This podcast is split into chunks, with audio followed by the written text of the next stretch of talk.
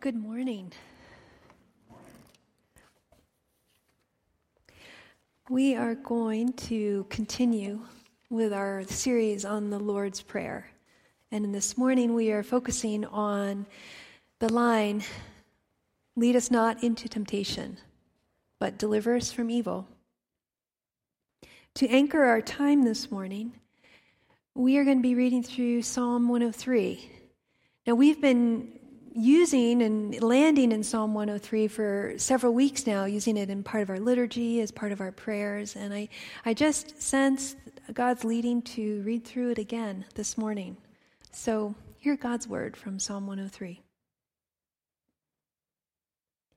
Praise the Lord, O my soul. All my inmost being, praise his holy name. Praise the Lord, my soul, and forget not all his benefits who forgives all your sins and heals all your diseases, who redeems your life from the pit and crowns you with love and compassion, who satisfies with your desires with good things, so that your youth is renewed like the eagles. The Lord works righteousness and justice for all the oppressed. He has made his ways known to Moses his deeds to the people of Israel. The Lord is compassionate and gracious, slow to anger, abounding in love. He will not always accuse, nor will he harbor his anger forever. He does not treat us as our sins deserve or re- repay us according to our iniquities. For as high as the heavens are from above the earth, so great is his love for those who fear him. As far as the east is from the west, so far has he removed our transgressions from us. As a father has compassion on his children, so the Lord has compassion on those who fear him. For he knows how we are formed, he remembers that we are dust. The life of mortals is like grass. They flourish like a flower of the field. The wind blows over it and is gone, and its place remembers it no more. But from everlasting to everlasting, the Lord's love is with those who fear him, and his righteousness with their children's children, with those who keep his covenant and remember to obey his precepts. The Lord has established his throne in heaven, and his kingdom rules over all. Praise the Lord, you his angels, you mighty ones who do his bidding who obey his word. Praise the Lord, all his heavenly hosts, you servants who do his will. Praise the Lord, all his works, everywhere in his dominion. Praise the Lord, my soul. This is the word of the Lord. Thanks be to God. Please join me in prayer.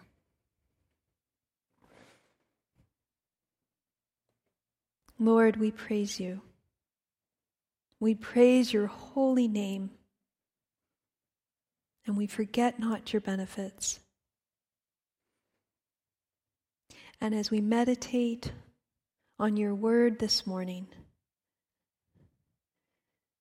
may our time here be pleasing with you, pleasing to you, and bring you praise and honor by the power of the Holy Spirit, and in Jesus' name we pray. Amen.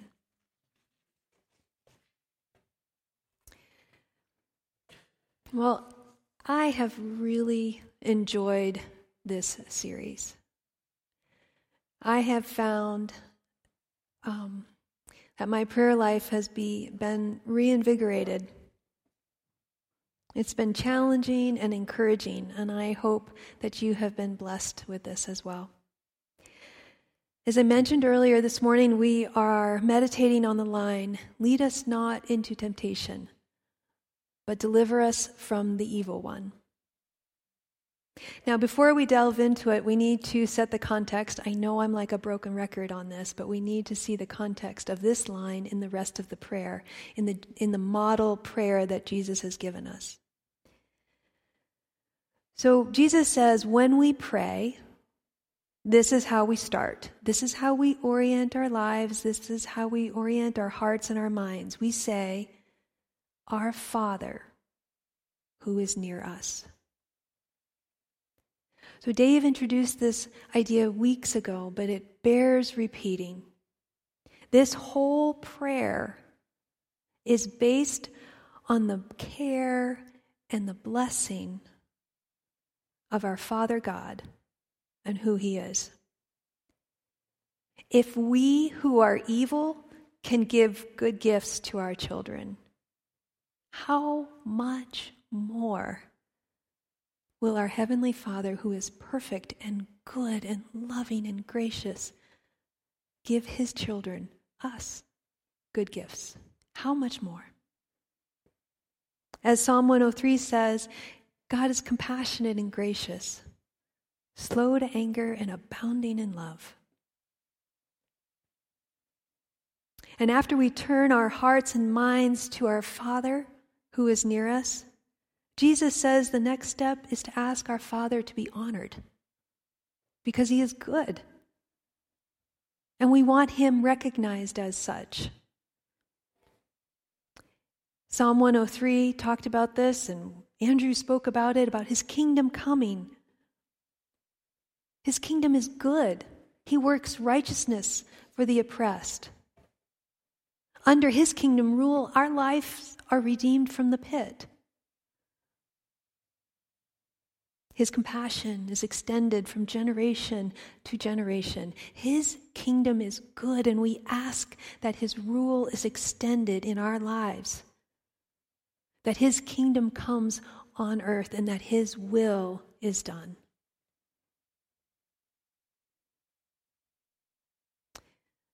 And our Father God, in Psalm 103, says he heals us. He provides for us. He satisfies our desires with good things. And so we pray Give us this day our daily bread. As Joel taught us last or a couple weeks ago. And our Father God, as in Psalm 103 says, He does not treat us as our sins deserve. He removes our transgressions. And so we pray Forgive us our sins as we forgive our debtors, as Mark went through a couple weeks ago. And so now we come. We come to this line on the prayer Lead us not into temptation, but deliver us from the evil one. I think the best paraphrase for this in my studies is basically to say, Lord, spare us from the bad things that can happen. This requ- request is a humble plea acknowledging our complete dependence on our Lord, acknowledging that we are weak and feeble. It's essentially a vote of no confidence in us, in ourselves, in our abilities against trials, temptations, against evil. It's a vote of no confidence.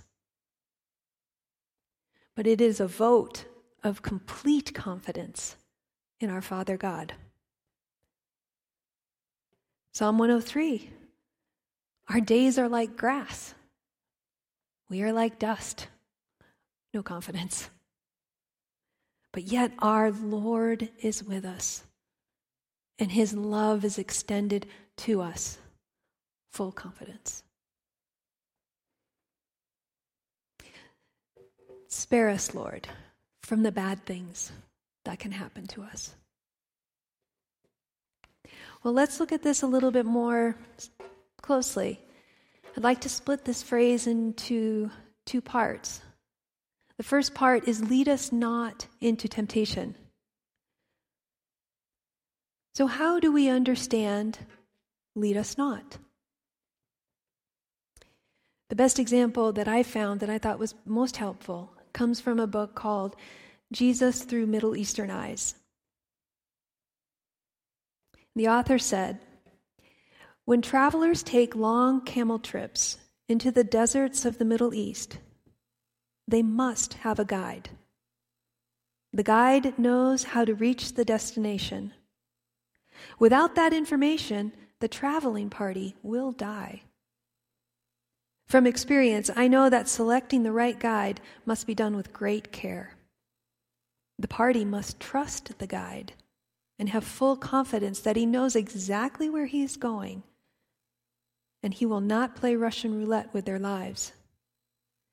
They must feel the guide is capable of coping with any emergency that might arise on the journey. This phrase in the Lord's Prayer expresses the confidence of an earthly pilgrim traveling with a divine guide. An earthly pilgrim traveling with a divine guide. So, what about this word temptation or trial? Is it temptation or trial? The answer there is yes. The Greek word is actually used for both temptation and trial. And in some ways, I don't know that this distinction is all that important.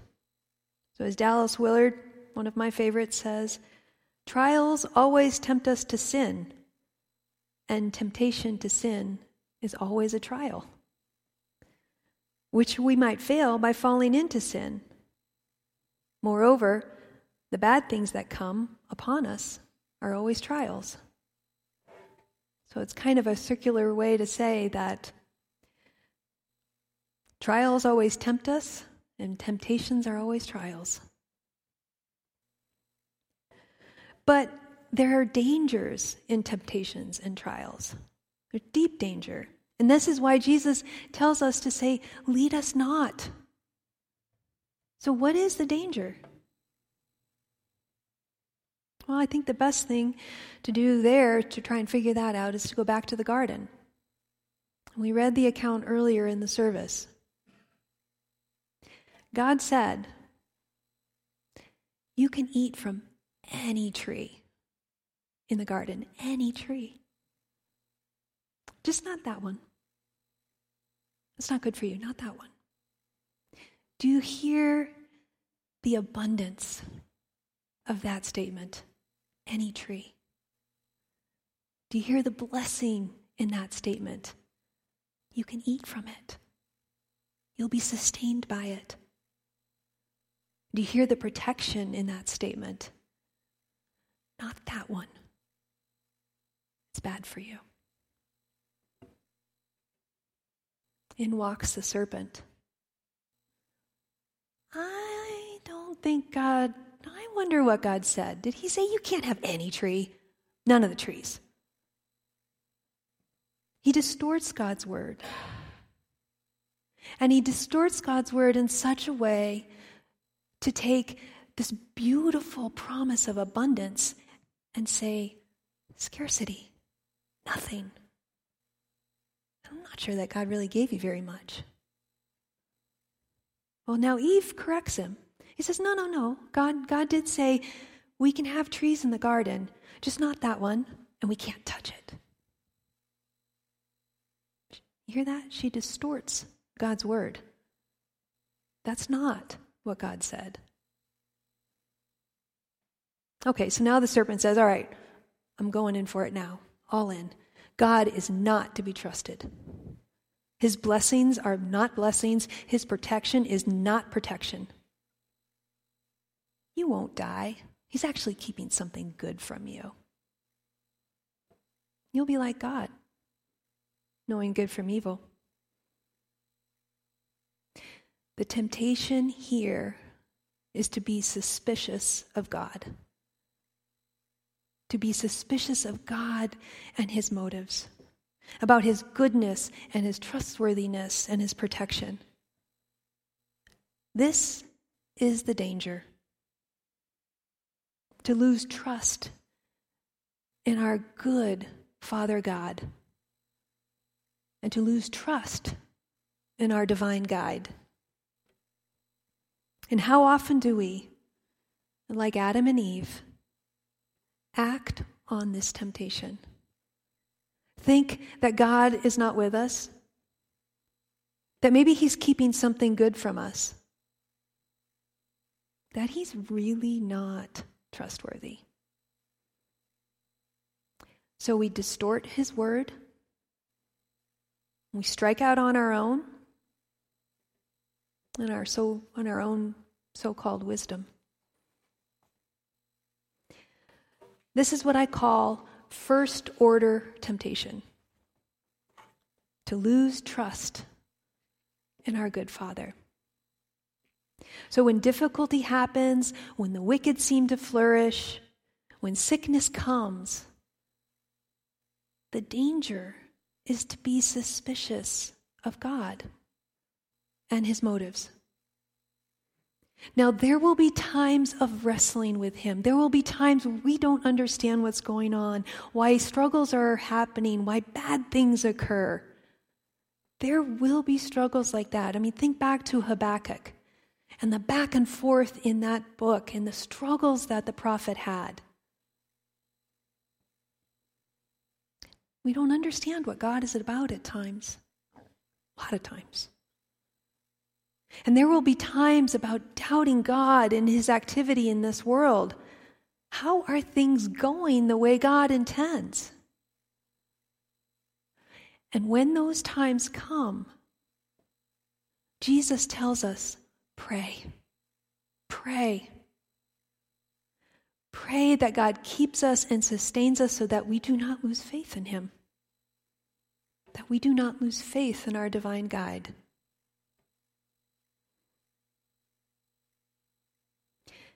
Dallas Willard said, God expects us to pray to escape trials. And we should do it. The bad things that happen to us are always challenges to our faith, and we may not be able to stand up under them. They are dangerous. To know this, one only has to watch how quickly people begin to attack God when bad things start to happen to them. First order temptation being suspicious of God and his motives, being suspicious of, God, of who God is and what he is about. So, this is our plea. Lead us not into trials we are feeble creatures that will crumple at the, smartest, the smallest hardship.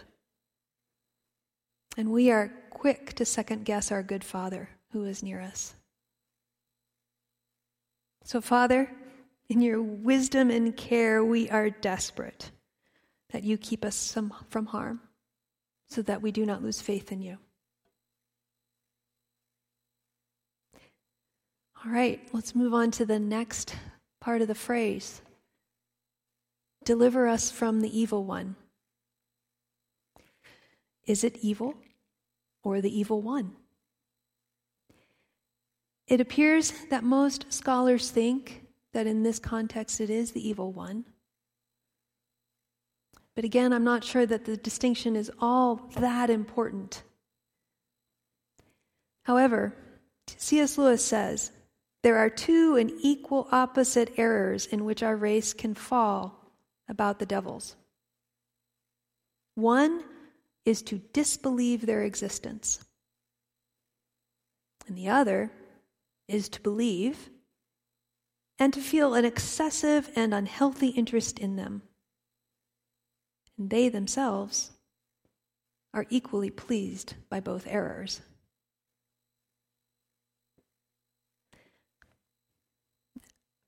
My sense is that in the American church, or at least in the tradition that I grew up in and in my life, I tend towards the first error.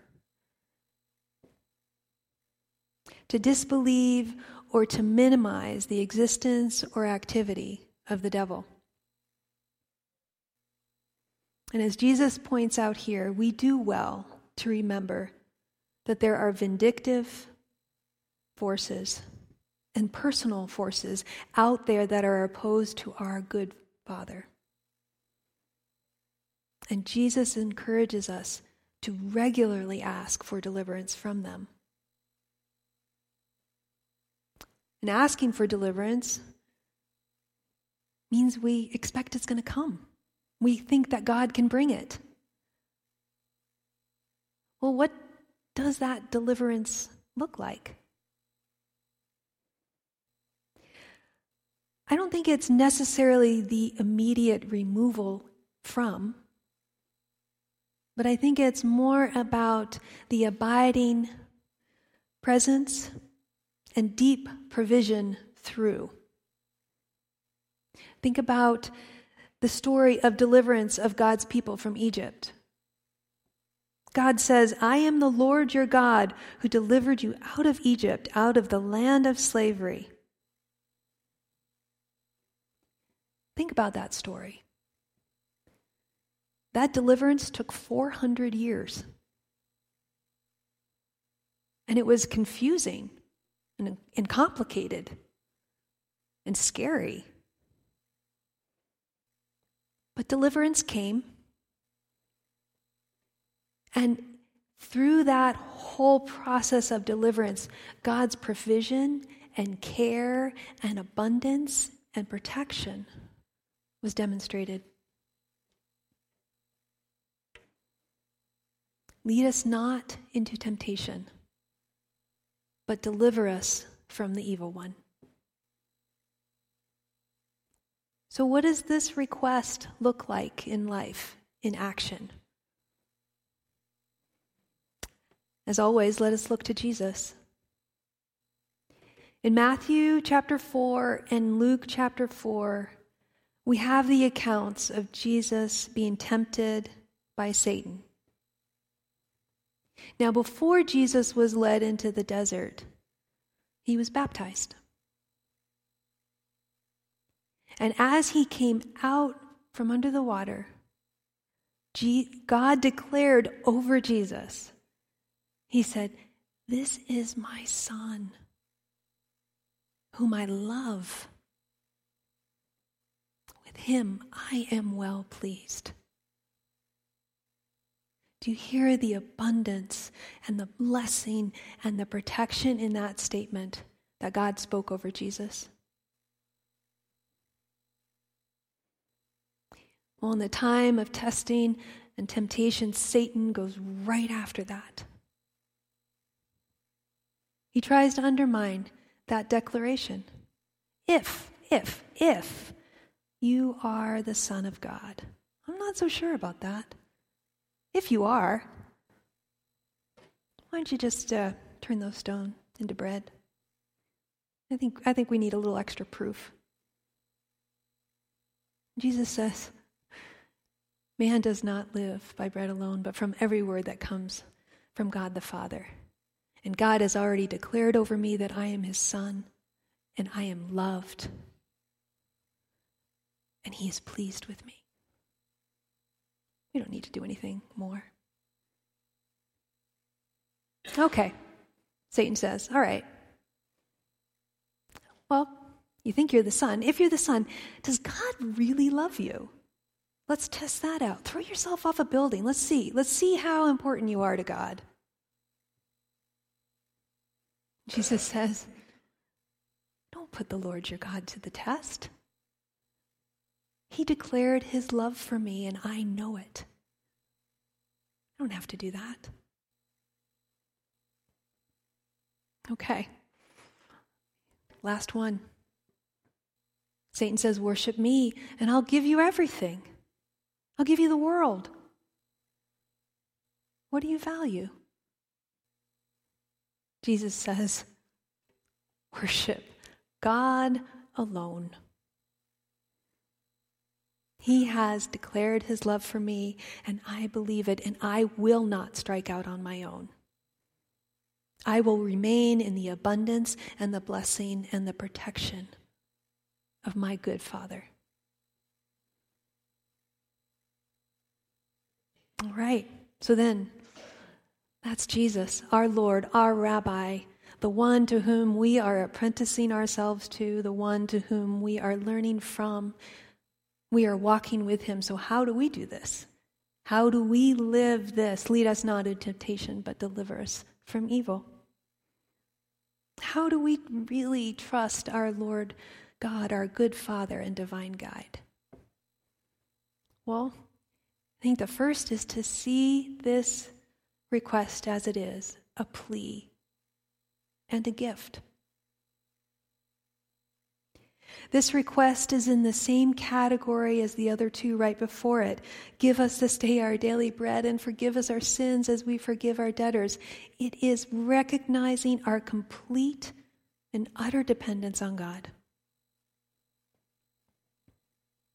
And so, this, as we say this, as we think about this, this phrase helps reorient ourselves, recalibrate ourselves away from this idea of self sufficiency and it protects us from trying us to strike out on our own, to prove something to ourselves or to try and prove something to God. This phrase is a gift. Allowing us, Jesus is saying, I know you're weak. I know you're dependent. God does too. Embrace it, pray it. Because I'm with you and I'm your good father. It allows us to bring our neediness and our dependence to God honestly. He invites it.